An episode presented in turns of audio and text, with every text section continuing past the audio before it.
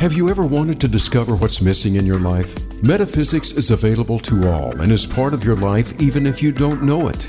Welcome to Metaphysics, a view through the veil with Barb Crowley. Together, we'll explore the mysteries behind metaphysics and how to use it to have a deeper understanding and advantage in life. And now, here's your host, Barb Crowley. Hi, this is Barb Crowley. Welcome to Metaphysics, a view through the veil. Today, we're talking to Dan Harms, and he's an author and librarian from upstate New York who specializes in the history of British magic from the 16th to the 19th centuries. His works include the Book of Oberon, the Book of Four Occult Philosophers, which is one of the books we're going to talk about today, The Long Lost Friend, and Witch Bottles, The History, Culture, and Magic. And we're going to talk about that as well. Um, Dan, welcome to the show. Thank you for having me. I'm I'm glad to have you because, um, as I told you before we got on, this is all new to me, and mm-hmm. um, you're going to have to really dumb it down for me. That's fine. And you know, take me through. So the I've been calling, and and you kind of confirmed it um, before we got on that the uh, four occult philosophers are wizards or magicians as well but you want to tell me who the four are and, and basically why are you into this? And and you know where are they coming from? Well i think the i'll start with that last question which is why i'm into this uh, i'm into this topic because i get to talk about people like this and interact with their manuscripts and that is so neat. Uh, so mm-hmm. we've got these four occult philosophers that the book is named after and each one of them has some sort of writing in this particular book. So we've kind of got layers here. This is all based on a manuscript, uh, Douce 116, which is kept at the Bodleian Library at Oxford. Um, so you got your first occult philosopher is someone who we only know by the initial W. Um, that person. Before, before we go, go, there, I have to say about Douce because I did look him up. Um, he was a collector of mm-hmm. manuscripts, and that's why you refer to him because in the end he owned that manuscript, right? He, yes, he owned this manuscript, um, and he's kind of a fascinating figure in of himself. He was he became a collector. He was kind of an amateur collector for a while, and then one of his friends, who was a sculptor, suddenly gave him a lot of money in his will, so he could just collect all sorts of things. But Douce was kind of collecting a lot of stuff on people's beliefs in witchcraft and uh, nursery rhymes and fairy tales and all sorts of different stuff. And so he just had this one little manuscript that was like the one I looked at was kind of off on the edge of the collection, so to speak. Some people collected a lot of stuff about magic. Douce just has like pretty much just one book, and uh, so uh, he um, after his um, after his death, he donated this all to the Bodleian Library um, largely because he was mad at the British Library because he worked there at one point and then he got mad at them and because of his poor working conditions and left. But yeah, so that's yeah. that's Francis Douce. Um, right. And why is he special? Because his, his work is so available. Uh, he is uh special because I think one of the things about Francis Douce was he just was just collecting a lot of things other people hadn't. He came in at the end of the whole collecting craze so he wasn't able to like you know collect you know all these respectable you know manuscripts and mm-hmm. you know antiquities and things like that because everybody else had gotten to those um mm-hmm. so he kind of put he was like grabbing all the little what the we call ephemera stuff. yeah the the side yeah. stuff like the like yeah. bills and you know children's books and things like that but that is a, for historians that material is so useful today and mm-hmm. so uh, that's i think that's what the you know what he brings to the table as you know as a collector. And it's not so polished as the the big antiquities are? Uh, they kind of knew they were going big? They they were you know people were really you know very much into bringing things from overseas and you know collecting you know manuscripts by famous people. And Douce was kind of just trying to figure out what he could collect first of all on his limited budget and then later on we could collect a little bit more. Mm-hmm. and yeah, so thanks. that's yeah that's why he's yeah. that's why he's significant. Yeah, thanks. And then the four occult philosophers, because I was confused on this part. Um, it is one manuscript, but the mm-hmm. 4 mm-hmm. have handled it or been involved with it at one point. Yes. And that's what we're talking about is their involvement in this manuscript. And the manuscript basically is magic and spells mm-hmm. and Yes. Okay, great. So Got the so base there. yeah. Thanks. so, our first occult philosopher, we don't know too much about that person. Their name is uh, labeled as uh, W. That's all we get in the book, which is pretty common for manuscripts from the uh, late 17th century. So, I think there's a date in the book, like 1697 at one point. Um, and this person did you know the core work of the manuscript was collecting all sorts of different spells and incantations and um, charms from you know their area, which we think was somewhere around Worcester, because at one point, and this is also how we know this person in actually England, practiced the magic. Massachusetts, in yes, England. in England. And we yeah. know that this person was actually was probably a magician because at one point there's a treasure hunting incantation. So this is something people would often do. They would say, well, you know, treasures are guarded by spirits, and so you got to talk to the spirits before you can get the treasure. So there was this whole, you know, there's this profusion of like treasure hunting manuscripts. And, and at one treasures point, treasures are usually money or um, they're usually money. They? Yeah, yeah, yeah. Okay, and just because, like today. Course, yeah, well, yeah, even more so back then because you did have you know Roman deposits of you know silver and things like that, and then also people were not as invested in the banking system as we are today, so they would hide yeah, money. Yeah. So it, it was possible you could find something. But what mm-hmm. the what he did in this case was he put the name of a place into the manuscript, which was Stolton Heath, as a place where you could find treasure. It's just like, yeah, I will t- tell me where the treasure is at Stolton Heath, and I'm like, okay, I can mm-hmm. more or less. That's, so that's can, a paraphrase, you but can yeah, pinpoint that place. Yeah, it was. There's a lot of Stoltons around, but there's only one Stolton Heath that's named, so I'm kind of confident about that. And there's a couple of other indicators. So right there mm-hmm. named uh, Worcester in England, and um, so that's that's kind of the like core of the manuscript right there. Um, then it goes, uh, it passes through probably through various people, and it goes to somebody named Thomas Harrington. We don't know too much about Thomas Harrington. Um, we know that his books uh, went on sale at auction in 1806 uh, because he had passed away. Um, there's it's sometimes difficult to find historical details on people named things like George and Thomas in England. It's mm-hmm. you know there's just so many of them, uh, but um, we do know that this you know we found a I found a description of the manuscript in that sales catalog, so I know it went to him. And there's also an indication that he was using like a numeric divination system, like you know where you add up the numbers of people's names and things like that because he counted numer- what we'd call numerology. Yeah, basically. what we'd call numerology. Yeah. It was a little bit there was a lot connected to that. There's like there's something called the wheel of Pythagoras, which is like this big diagram. It's really impressive, but um, where you like get all the values and it tells you how to add them up.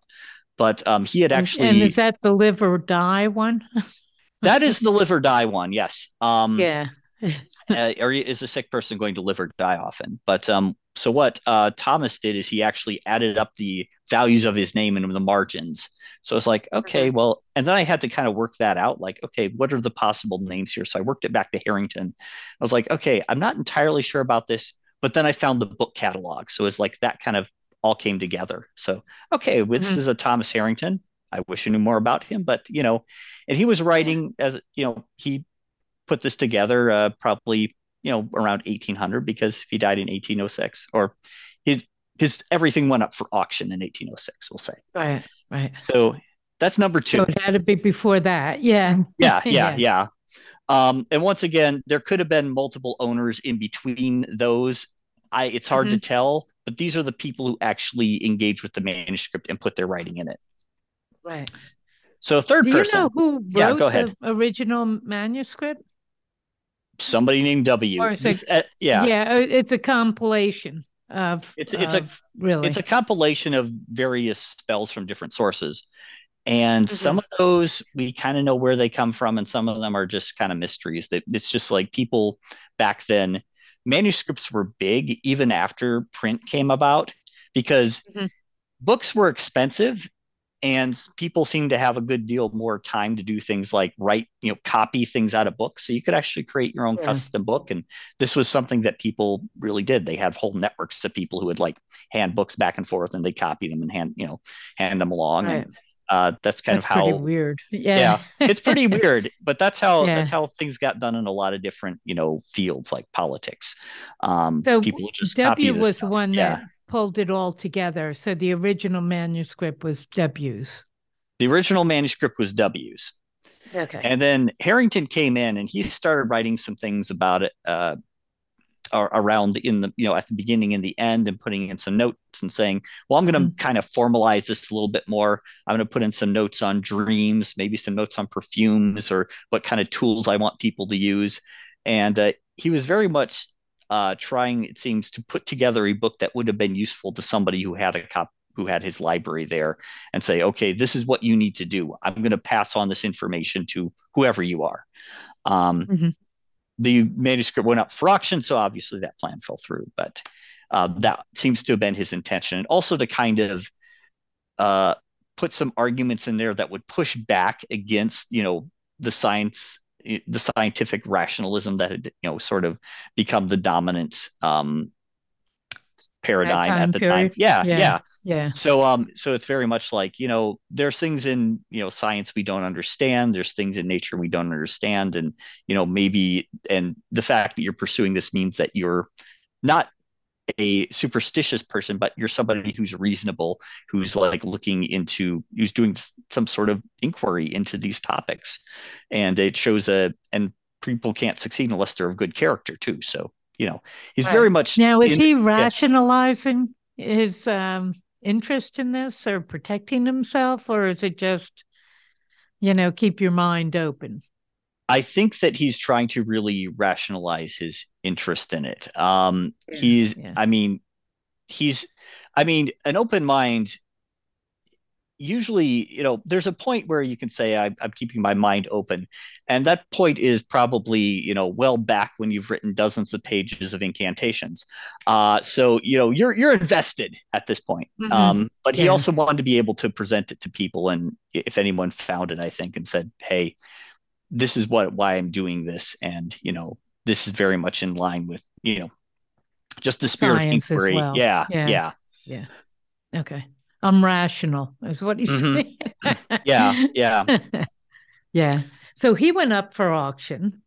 Mm-hmm. His work, his books go up for auction, and once again, not sure what happens at that point, but it ends up in the end in the hands of our third occult philosopher, who is Olivia Serres, uh, or as she called herself, Princess Olive. Uh, Princess Olive was a lands- the landscape painter to the Prince of Wales, so she had some sort of status, but mainly what she's known for is submitting dubious documents that uh, establish that she was um, the illegitimate daughter of the Duke of Cumberland and you know deserved all these royal privileges. Um, something which is kind of dubious. I mean, people will differ on this, but I think most you know people who've examined this have said this person is just she's making up stuff.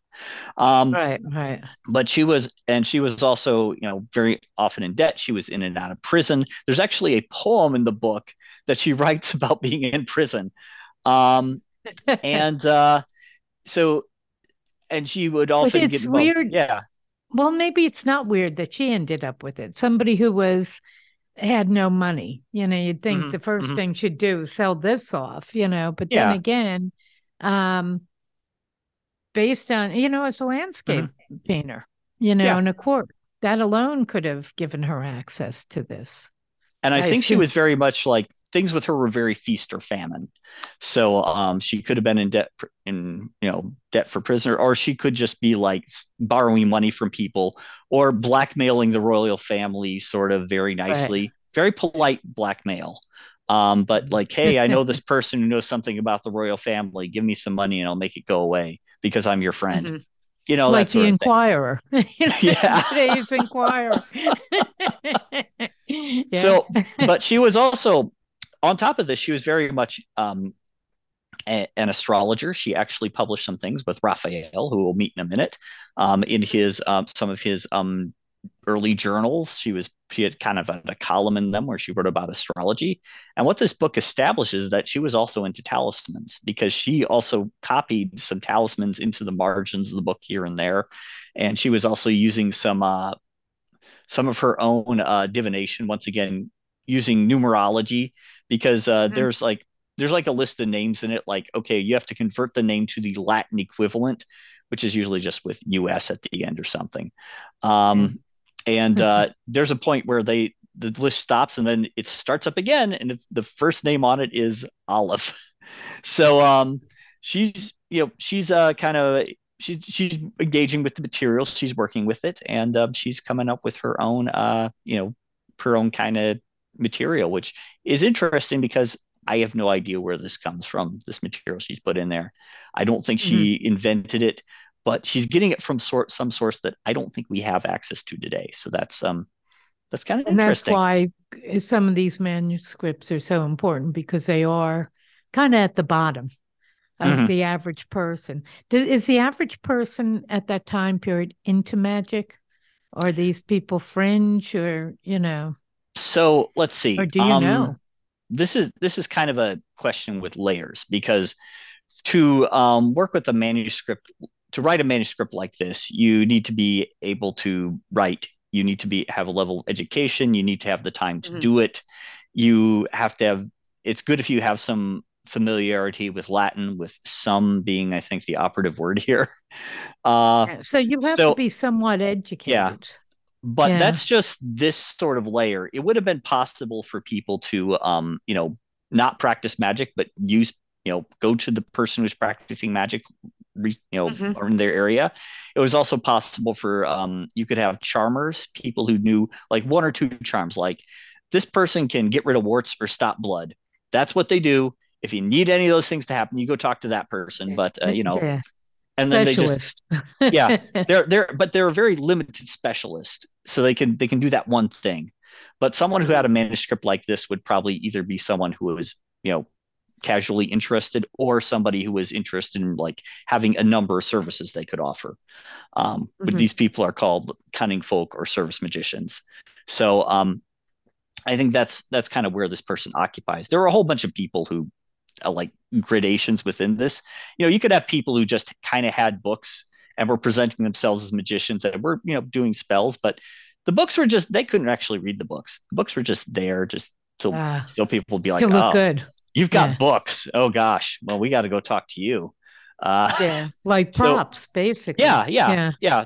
And then the other people couldn't yeah. read either, so yeah, nobody was yeah. going to call you on it. yeah, and uh, yeah. sometimes, like the Book of Oberon, which is a little bit earlier, has like pictures of spirits in them that were actually copied out of another book, um, a printed book in this case. So people, so you know, and there's a recorded case where someone was trying to, you know, you know, put one over on this uh, widow that they were talking to and they're like look at this manuscript. Look there's a picture of you know this evil spirit. Oh my gosh you got to do what i want. And then she was like no i'm gonna i'm gonna have you thrown in jail instead. So uh but as uh, being con, yeah. con. And yeah fraud, yeah. it, there was a lot of fraud. There was well there was kind of like this shift over this time that's what's interesting about it because in the 16th and 17th centuries it's very much like they're very focused on magic works and it's if you try to use it on people then that is you know you're a danger and we need to deal with you that way. And then so this is what a lot of the witchcraft prosecutions happened under you know in in england happened under these laws. tri- trials yeah. all, you mean? Or that was that yeah. more political or was it really magic? Okay so oh, let's let's divide the two. No no no. This is this is a very simple this is very simple actually because um a lot of the people prosecuted for witchcraft were not actually practicing magic. And generally, if someone was caught for practicing magic, uh, like they had one of these books and they were like, you know, selling their services, a lot of times people would just say, well, um, you're kind of useful in the community. Like it, it would be like a, people have said, for example, in the past, well, midwives were often prosecuted as witches, which wasn't actually the case because who wants to really get rid of the local midwife? That's going to be a problem. Right, right. We need so, her. Yeah. so a lot of these people, if they can couldn't be proven to doing a specific type of magic that was problematic, um, they would just be told, you know, stop this. We'll take away your books, but just just don't do that. So, mm-hmm. but so the people who were prosecuted for witchcraft were often people who were lower in social status, and you know, it came in with all these, you know, suspicions of, you know, well, they had basically put curses on people and it was less likely for someone who actually practiced magic, who was also, as we said, often going to be more educated and you know sort of more part of the community um, right. to be prosecuted. All right, so let's put that aside. So we um, we get to the 18th century, and then everybody starts being really embarrassed by magic prosecutions and all these witchcraft trials, and they're like, okay, we, this is this is just embarrassing. They had some very, you know, I won't get into details, but some very embarrassing trials. And they decided, okay, we're going to change this up. So, and at that point, there's a shift where you're not being prosecuted for practicing magic because people think it has power, but you're being prosecuted because they think it's fraudulent. Um, so, and that's kind of where um, Thomas Harrington and Olivia Serres are living at a time when people are saying, yeah, don't this is this is could be fraud. Yeah. Yeah. So yeah. so it's the the penalties aren't quite as much, and it's also something where often people once again get left alone because um, who are actually practicing because it's you know more aimed at people who are you know maybe the Roma people who are you know traveling about. Maybe they they get prosecuted because you know they're they're on the fringe of society, but um, they would you know but these people practicing magic would usually they were usually all right as long as they didn't tick off somebody going to the con or fraud they, or yeah or they they were told to like hey i'm going to find some you know someone would go to them and say hey find my missing goods because this was kind of stock and trade and uh, mm-hmm. they if they couldn't find them maybe they get called into court because you know they should be doing that and the person wants yeah. to prosecute them but that's usually when it happens um, is that why um, Olivia wasn't in, or you don't know, was in oh, jail? Oh, Olivia. Oh no, Olivia was in jail because she didn't have any money. She got like. Oh, so it was debt. debtor's prison. Like, she just kept going yeah. back to debtor's prison. Yeah, um, yeah. But uh, so yeah, she and also probably because people, she would just keep getting into trouble on all these things. She was a, she was pissing people in off. all these shady deals. Um, yeah and it, it trying became... to blackmail the uh, royal family and yeah, yeah. There's a I don't know if she actually. I think it may have just been debtors. To be honest, I think everyone was mm. kind of like she might be lying, but she might not. And some of the stuff she does some sort of documentation. Um, basically, none of this really gets cleared up until after she dies, and her daughter says, "I want to get these you know privileges." So she goes to court, and the court finally says, "No, you know, we, this oh, is all I see. Really yeah, she proves. Yeah. yeah. she asks for proof, and they don't. It's yeah. not there. Yeah, yeah, yeah. Is that what happened with the um, people who did magic as well? That eh, you know that we're calling it fraud, but we're going to back off in case it's real, or just fraud, well, and you've got to use in society, and it's it's you know prevalent enough, you know, and people are comfortable enough with it that it we was, don't really want to prosecute it so this is where it gets complicated. So Olivia's mainly in trouble just because you know debtors and debtors, she, yeah. people backed off from her because if she is a member of the royal family and they go after her, that's a problem. yeah. Um, because yeah. no one was really sure. Um, mm-hmm. But the, yes, these people were very much sort of in society, and they could often find ways to get around that. Um, one common tactic, for example, that turns up a lot is you think about you crystal gazing, right? people will uh-huh. you know they go in and you know the, the, you have your person who looks into the crystal ball and sees something a lot of times back in the day that was um, actually the magician would have the client look into the crystal ball like look into this and hmm. see what's in there and maybe yeah. sometimes there's like a they do did a little design and maybe put it under the crystal slipped it under the crystal so maybe you see that um, but this was actually has happened a lot. And I think part of that was so suddenly it's not the magician who's getting in touch with the spirits, it's the client. So now, okay, so what is the client? They're kind of putting the client in the hot seat. Um, and they would so also they can't call yeah. fraud because the client's seeing. Um, yeah. there would not be counting another... the piece of paper underneath or whatever. Oh yeah, yeah, yeah, If there was something like that there. Yeah. Um, another example would be uh, in the realm of astrology, which was covered under the same laws, was a couple of people I have written about called George and Margaret Graham. And what they did was they started a hat and glove shop. So you would go in and buy a hat or buy some gloves, and then you would get the free astrological reading on top of that. So suddenly they're yeah. doing business at it, but there's kind of this um you know th- this other it's got an overlay it. of yeah it's got an overlay product yeah yeah yeah, yeah. so this yeah. is how people that kind was smart. of they, yeah yeah yeah smart they would do they would do have all sorts of ways to sort of get around Yeah. that you know those Mhm. restrictions and and as long Right. as and these people are fairly prevalent so the only times we really come upon them is when somebody gets mad at them and drags them to court and then everybody's Right. kind of embarrassed by that uh yeah that they've been people? to them yeah, they've been to them and they're Yeah. you know all they this got an you know, astrological reading yeah how how can this happen in London you know that's just embarrassing we're for everyone sophisticated Yeah. yeah, we're sophisticated how could we have Yeah. this? yeah I Yeah. think something that comes out is people think that this was often like a very rural phenomenon. It's like, oh, the people off in the countryside. Everybody likes to say that about magic. It's off over Mhm. there in the countryside, but usually it's also in the urban urban areas too. It's just like people don't want to talk about that because that doesn't right right because they can't separate themselves from that. You know, well they only- believe they're more sophisticated in the cities oh yes, true or not true, you know, but um, Mhm. they like to think they are. Therefore, no magic, right? Yeah, so there, yeah, So there's all say. these people app. There's all these people operating. It's just like they, they like to tell this this story about you know magic being over there or being done by people who are Yeah. um foolish or uh, of course because this is Not early educated. early 19th century. Also, women get a lot of you know that that is, Oh, so it's like yeah. men talking about women because Mhm. being all sexist. Yeah, that that Yeah, they're not smart common- enough. this Yeah. this is a common motif like all of these things to kind of push magic like that's something somebody else does whereas we we don't do anything like that or at least we don't Mhm. talk about it yeah Right. You know what? I want to take a break here, and Sure. um, then we'll come back and talk about Raphael. wh- Okay, sure. fourth. Yeah. So we'll be right back. One thing's for certain life is uncertain. Do you navigate the unknowns?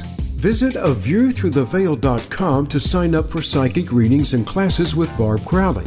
You can schedule one to one sessions with Barb for personal and relationship counseling, pet communication, mediumship, career and business direction, or sign up for one of her classes. Everyone has answers through the metaphysical plane, but they need help to access them. Get the help you need today. Visit aviewthroughtheveil.com.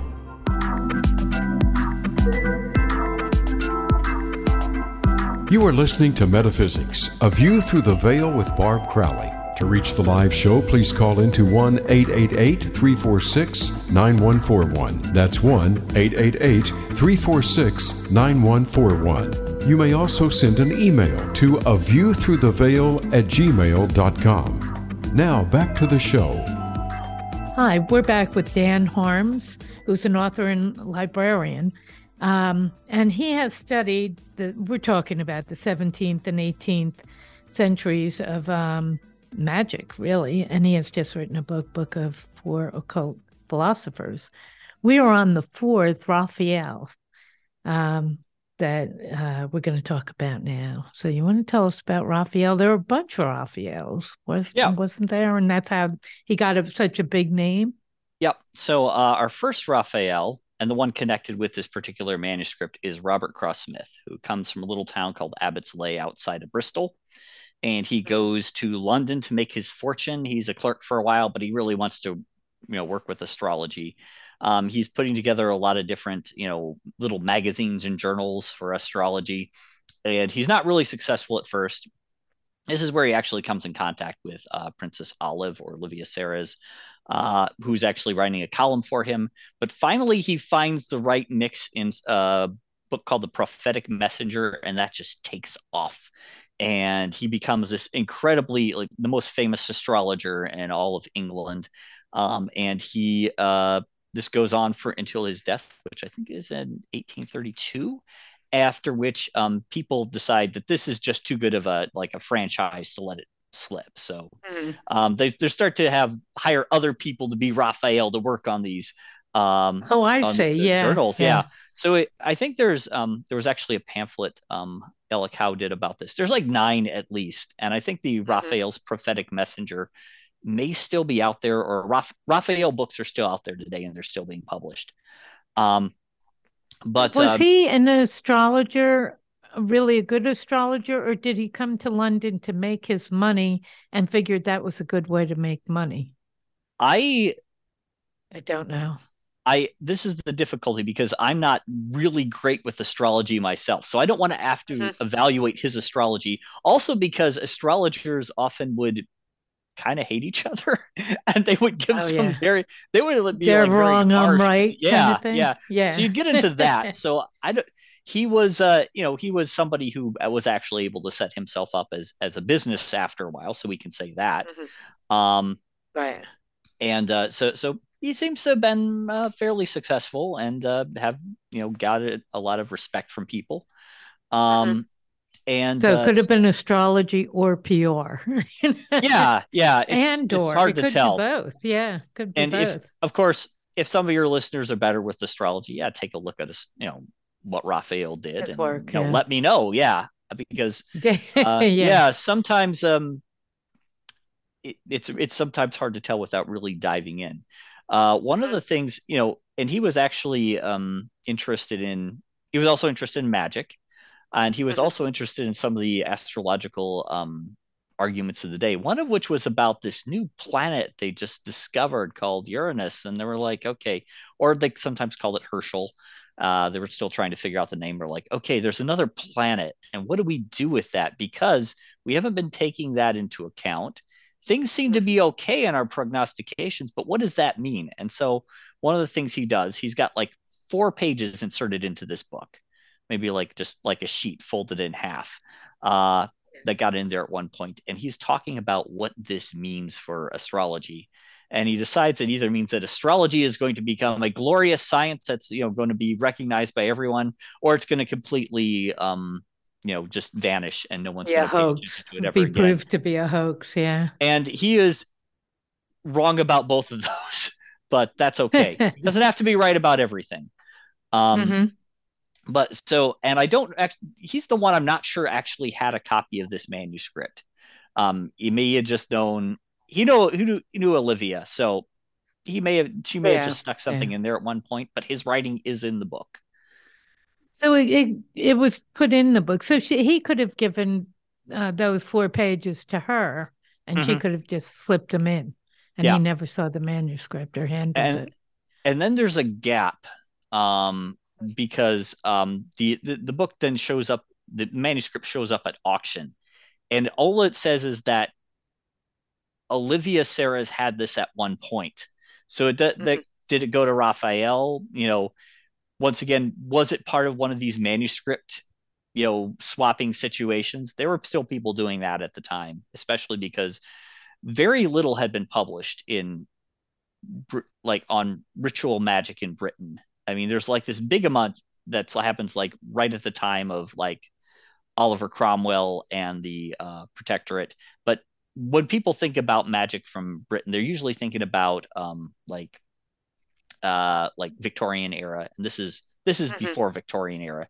So people, right. a lot of what people are doing is they're just even taking printed books and like swapping them out and like copying down bits of them, and you know handing mm-hmm. them off. So uh, that that may have been part of this, but um, I do know it's it's him. His text is in the book. Yeah, so, uh, yeah, yeah. He's, he was involved four. somewhere or involved with people who were involved. He's involved yeah. somehow. Yeah, yeah. Yeah, yeah. Now magic, um, you know, it, it like it was big for a while and then it dipped in the 1800s because of um it, it went science, I believe, mm-hmm. during or what they considered science during that time period. Um, and then it came back at the end of 1800 and please jump in anywhere because my uh my history is pretty sketchy but the spiritualists kind of gained some power which mm-hmm. is a form of magic playing with energy mm-hmm. um and now it's big again really mm-hmm. and not only pandemic it was big before that but mm-hmm. what is everybody's fascination with magic and with um why do humans keep going to magic that's a big people, question. yeah, that's okay. I can give it a shot. Um, Good. Well, I think we want to kind of distinguish between um, magic as recognized by the educated elite and magic that's actually being practiced on the ground because i think that a lot of Mm-hmm. this was a lot of it was being practiced just where people wouldn't see it where they weren't leaving traces except if somebody went to court that's when you find out about Yeah. it so this has been going this is kind of going along for centuries. It may have fallen off in the early 20th century in england just because a lot of it was really based on agricultural concerns. Uh, so Mhm. okay so my cow's sick or you know somebody's you know my crops are failing or something like that. And when people start really moving to cities and we start having like big automated farms and things like that uh it starts to become you know that part of it becomes less important but i think Is people it less important or we lose connection with the land, with nature? And I so think- much of magic is, well, maybe I'm wrong, but I think of it as a good part of nature. it i think that okay getting into the concept of nature i think i want to say our concept of nature is very modern because just because back in the day i don't think people thought of nature in the same way because they didn't have an option. Like it's not you know if you've got a Mhm. house that's not particularly well insulated by modern standards and you don't have internal heating except for a fireplace the idea of nature is going to be very different if you you know if you you know if you're out you know if it's raining you know that's you don't associate that with something else right. Um that's that's that's what's happening. And if you're you know if you're trying to you know if your thatch wasn't up to you know it needs to be replaced you're getting leaks. yeah, you know this sort of thing. Yeah. uh Nature so was pretty harsh then, and Natu- now it's a yeah. Gentle and it was- thing. it was very much of like you know something that you were in. But as people move to cities more then now people now we think of nature as like okay i'm going to go someplace and be in nature. Um so yeah, so I, I think that to some extent people did start to brand magic more as having to do with nature just because we think about nature nature's something over there and it's something special and it's something we go to which is our own concept of it i mean Mm-hmm. we, and we know that this is kind of this is sort of our own this is kind of a lie we're telling ourselves on some level just because well, nature's we're all so around us protected. yeah yeah, but we're so protected. we're point, protected. ag- yeah, against nature. Nature's. Mhm. I say to people, nature's trying to kill you. and You so and so when you do with when you've got nature uh that's over there then it also becomes a way to say okay we'll also put magic over there you know and you know so those things are also things we go out to. They have a special quality to them um sort of a i don't know a spiritual a spirituality to them yeah, that we uh, and something we see as uh, having a special quality. And i think that's why we often associate magic with nature. When I, I would say that older magic is more about solving problems.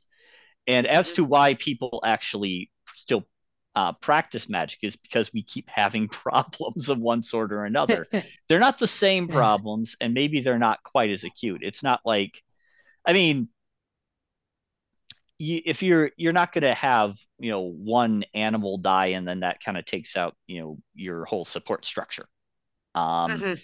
uh, you Yeah. could you know in the same way as you could back then and also we've got you know insurance and we've got you know government support and you know we've got better healthcare hopefully Mhm. hopefully people have better healthcare um Right. so there's there's a lesser range of things So we don't have as problems, but many uncertainties. we, or, we- not um, as many uncertainties but we still have them Yeah. right among Yeah. among interpersonal relationships and money and things like that um Mhm. so i think in that way that part of it carries forward um we've also And that's where m- cases- magic Yeah. comes in, where to to try and mitigate the uncertainties or or have some kind of power, or have some kind of way of influencing. Mm-hmm. And we've also- there's also another weird part of this, which is we've kind of repackaged magic in some ways as spiritual development. Um, the people back in the 16th and 17th centuries, they were very much like, we want you to be a good person, and you know, we want you to give alms, and we want you to be, you know, um, this idea of Christian virtue, and that will prepare you for practicing magic. Whereas today, magic is often seen as a form of spiritual development. You're doing the magic so you can become a better person in today's terms. Yeah. Um, That's completely reversed. Yeah, yeah. So um Yeah. so that was also part of the sort of rebranding and it's why sometimes people will look at this earlier material and they're just like what what is going on here? This doesn't make sense with what I was told about magic because we kind of changed around once again. Uh just as Thomas Harrington was doing. He wanted to rebrand magic to make it, you know, relevant and part of that was saying that this is a sign of virtue and a way to virtue and a you know a way to be a better person and a more successful person um, so you know that's that's another piece of that that's going on. So if you have listeners Right. who are like, "Wait, this is not this doesn't sound like what I practice," This isn't the well, magic that's we part of it. Yeah, Yeah. yeah, Yeah. And we have reversed it. I didn't realize that until you were talking about it. We have re- reversed it completely. Mhm. But yeah, interesting. So um so these now we're getting to the point where um we have Raphael who is still in existence uh, spiritually. Yes. still in existence. And um you went over to England and actually looked at this manuscript, but you said that people can actually, if it's a microfilm, or Mhm. you know, they can actually download it now, right? Well, this one they can't, unfortunately, because Oh, this, this one one. hasn't been fully microfilmed yet, which is why um, I think it's got a lot of material people haven't seen. But just for Mhm. everybody's reference, if you go, if you write the British Library, if you see like a manuscript reference in a book, like, hey, that sounds like something I could look at, like John Dee's work or something like that, you can write the British Library and ask them if it's been microfilmed, and they will tell you, and then you can order a copy. And usually it's like um 20 to 25 dollars to get like a black and white microfilm of it. So um so that's that makes it easy for a lot of this amazing, material. Yeah, but for this one I had to it was like I have to go to Oxford and because it's going to cost too much to just order the whole thing. So I just went Mhm. over and took a camera and got permission to just take pictures of it. So I have like thousands of pictures of this manuscript. Uh and it's uh it's kind of a weird wild experience just being able to do that.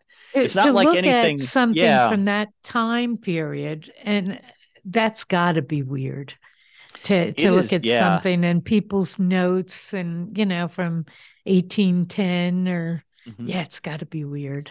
it's weird and, but after a certain point it just cuts out because it's like okay i'm taking photos i gotta take photos of these pages i gotta make yeah, it through get this on with ow it. Yeah. ow ow my back ow ow my yeah, back Yeah. right.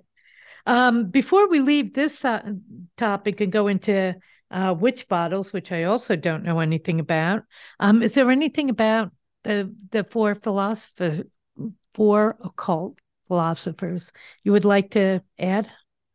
um i could say that the book itself which we haven't got too much into the contents which is that's okay but it's Mhm. A really amazing sort of compilation of all sorts of uh cult lore. You've got spirit summonings you've got treasure magic you've got healing you've got all sorts of you know verbal charms which uh some people tell me aren't even circulating at this time but they are.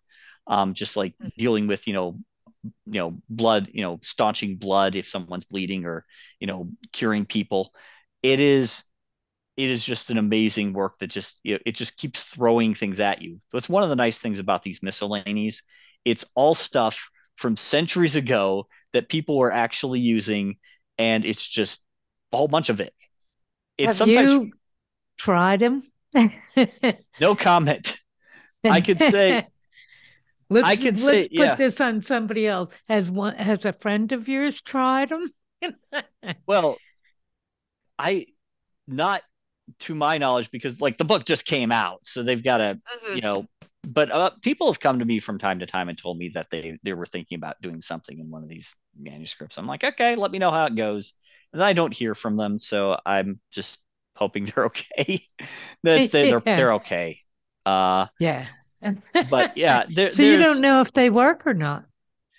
They they could work they might not um and um you know this is once again the there's a whole debate about this you know does this magic work Mhm. or does it not and how do we know if it works and you know what would what would be the indicators and people will continue to debate this for decades but Forever. If you- yeah. if you want a good selection of these, the only thing I would warn people about is that they this is I'm republishing a manuscript written by people who are just kind of copying what came in their way. Because sometimes mm-hmm. people come to me and say, "Boy, this is badly organized," and I'm like, "That person died four centuries ago. Give me a break. I can't do anything yeah, yeah, about yeah. that." But um, I know. Yeah, it's just you know, there's just all sorts of like wonderful material in there. They've, it's got a whole section just on talking about fairies, which we're not going to get into. Uh, mm-hmm. It's got, um, you know, and that's changed quite a bit. The idea that fairies, has changed which quite we're a not going to yeah. get into. we're not going to get into just yeah. very short. This manuscript has a whole section about the different kinds of fairies and what happens when you like make them angry and they like take revenge on you. Um, uh-huh. and you know, and when how, they got how, wings. this is be this is well before a lot of depictions of fairies with wings. So um, mm-hmm. these are this like it's very like raw. And the nice thing about that was actually had it published in the journal Folklore, like that text, because that is oh, material wow. we didn't yeah. have before about fairies at the time, and they're very they're very different from what we think about them today. You know, one thing that amazes me really is that even though we're talking about a manuscript from England, um, these ideas go across all cultures and all all countries mm-hmm. and and all time really and you got to wonder about that that mm-hmm. it is that consistent across cultures and time and countries and you that's the one thing that is it true well, is it true? As a, as a scholar, part of my job is to pull apart the differences between them. So, like, I kind of come at it from a different angle, but it, there's a lot of material out there about these. You got these, like, they're basically people and they live nearby. Once again, talking about that space with, you know, that's just nearby. Like, fairies' association with nature is, once again, relatively recent because right people were living there. And it's just like every so often they would, you know, they would have this experience uh, with these other people. And the question is, who are these other people? So we kind of cobbled together like fairies out of these, um, out of stories and experiences like that. And um, sometimes things fit well and sometimes they don't. And it's sometimes interesting to see like what we decided were um, you know what we decided we were going we were going to emphasize and what you know what people were talking about mm-hmm. at the time. I have to say, I have uh i had a um, a great aunt who was born in the late 1800s, mm-hmm. and um, they had leprechauns. Oh, she was born mm-hmm. in Ireland, mm-hmm. and they had leprechauns. And you know, we we talked a little bit about leprechauns, but at this point, she's living in New Jersey. You know, yeah, yeah, and in a city, and you know, and uh, I came home from the St. Patty's Day parade, and she was ninety one at that point, and I said to her, I saw a leprechaun, and boy, the change in her. and I realized at that moment she totally believed in leprechauns, that this is a reality mm-hmm. in her life. This was not a fairy story that she read someplace. Oh no, yeah. they're real. They're mm-hmm. real. And they're they're not, you know, don't be following them looking for the pot of gold. Mm-hmm. They're not that safe. yeah.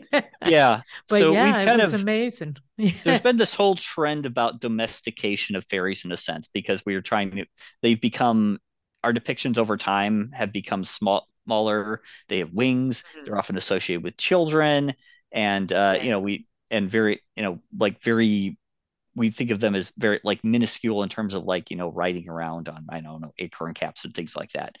Whereas you know the older sources they they may not be quite human size, but they're also they're more like people, and they're also yeah. considered to be more dangerous. Um, I was having a talk with a relative that who is you know a younger relative and her mother's like oh we're going to set up a fairy garden. I'm like i don't want to be associated with this. It's not because yeah. i'm embarrassed by it or anything it's because yeah, yeah i just you don't want to call them like, in. I don't know if i really want to be yeah i i kind of like you know i'm i respect whatever these beings are but I, if they're over there and i'm over here it's all yeah, good yeah let's not antagonize. Yeah. let's not. Let's you know. It's let's yeah. let's keep them. It's it's more based on respect than uh, anything else, but it still creeps back in. So okay, we're going mm-hmm. off a little bit off topic, but, but yeah, I want to tell. But this. listen, you believe in them though. Just talking about that, I, you believe in them. so there are in Ann Arbor, Michigan. They have um, mm-hmm. local artisans who do like these little fairy um, houses basically, and they scatter them around Ann Arbor at various points. So you can go into a business and, uh, or you know, you can go. Sometimes they're inside, sometimes they're outside, and uh, there's maps of them. And of course, you know, sometimes the business closed down, and you go, and that gets closed off.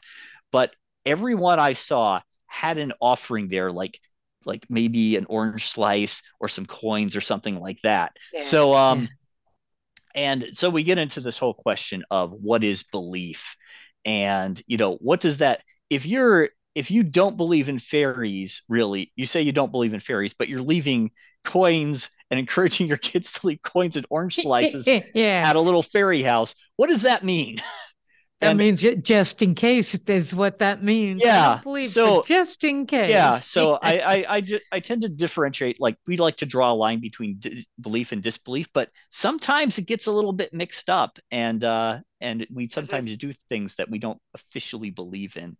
And that's always right, fascinating. Right. Yeah. Yeah. Well, we have about three minutes for the uh, witch bottles. Okay, so we'll Should do this we real quick. Or... Let's, we'll yeah. do it real quick. Okay, I wrote a book on witch mm-hmm. bottles. It's uh, from Avalonia Press. It's pretty cool. Uh, witch bottles were um, ways to ward off hostile magic. Uh, they were usually involved like a bottle or a container that could be stoppered. Um, they used um, usually uh, urine. So my mind goes yeah. here first. A bottle, which is I think of as glass, mm-hmm. and how far back did they have glass bottles? Well, the early ones are in the 17th century. Um, those are actually stoneware, just because that was the okay. cheapest bottle they could have. They're called right. Bellarmines uh, or something of that nature. Um, but yeah, so they start at stoneware, but as glass becomes more common, they start with those. That you know they start okay. adopting those. So you got that's one ingredient. The second one is probably urine. So you've got the person who is being affected by whatever hostile magic it is that goes in the bottle, and then you take something sharp it's often iron, it's often like pins or nails. It can also be thorns and things like that.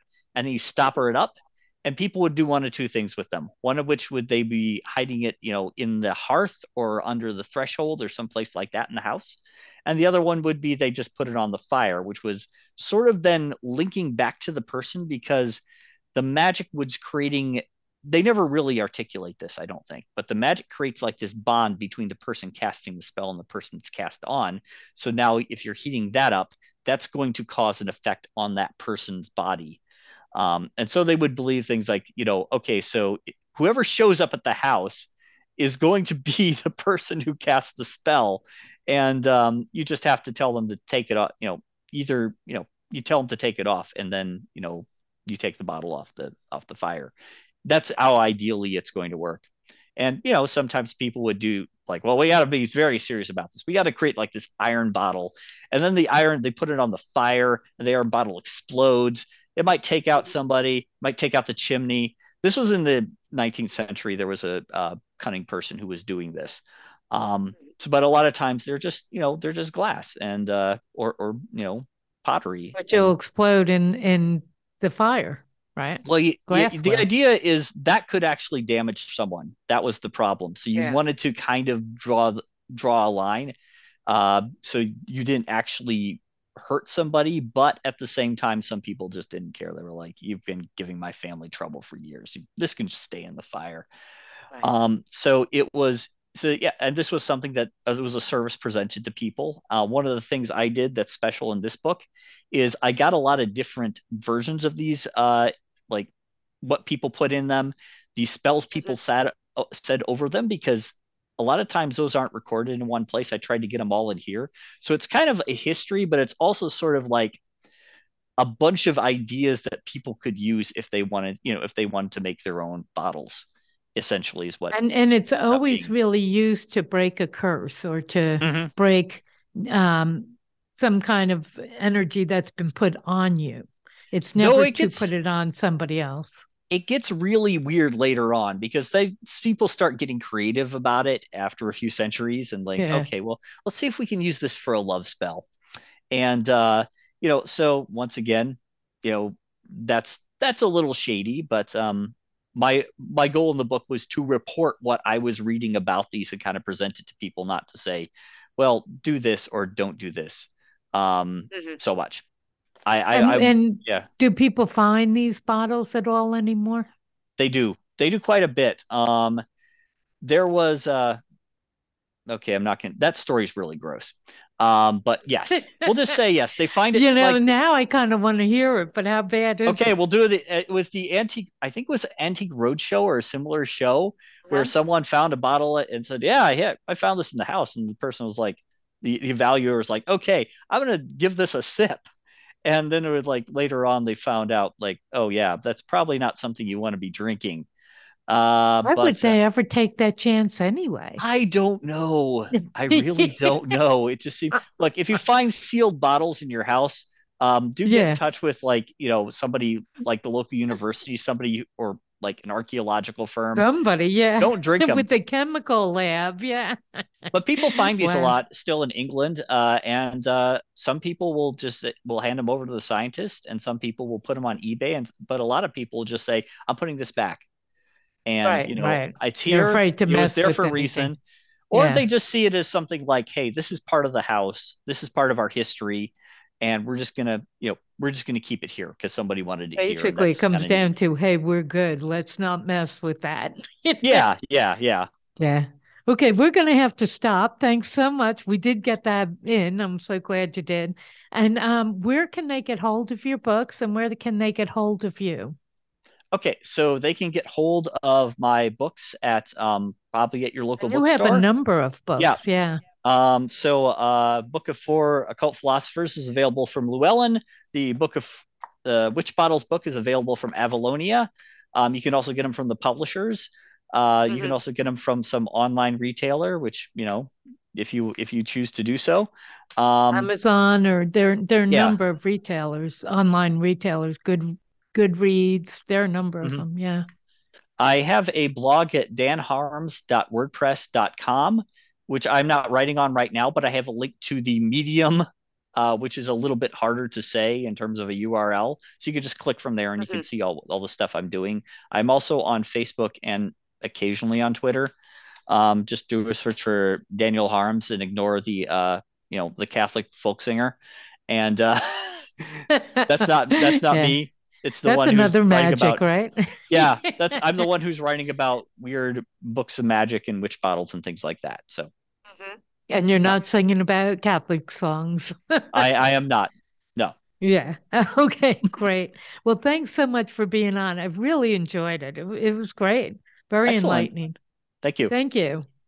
All right. Have a great weekend. You too. Take care. Thanks. Bye bye. Bye.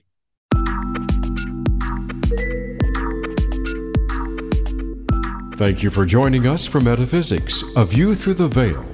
Please tune in for another edition with your host, Barb Crowley, next Friday at 4 p.m. Eastern Time and 1 p.m. Pacific Time on the Voice America Empowerment Channel. Enjoy your upcoming weekend.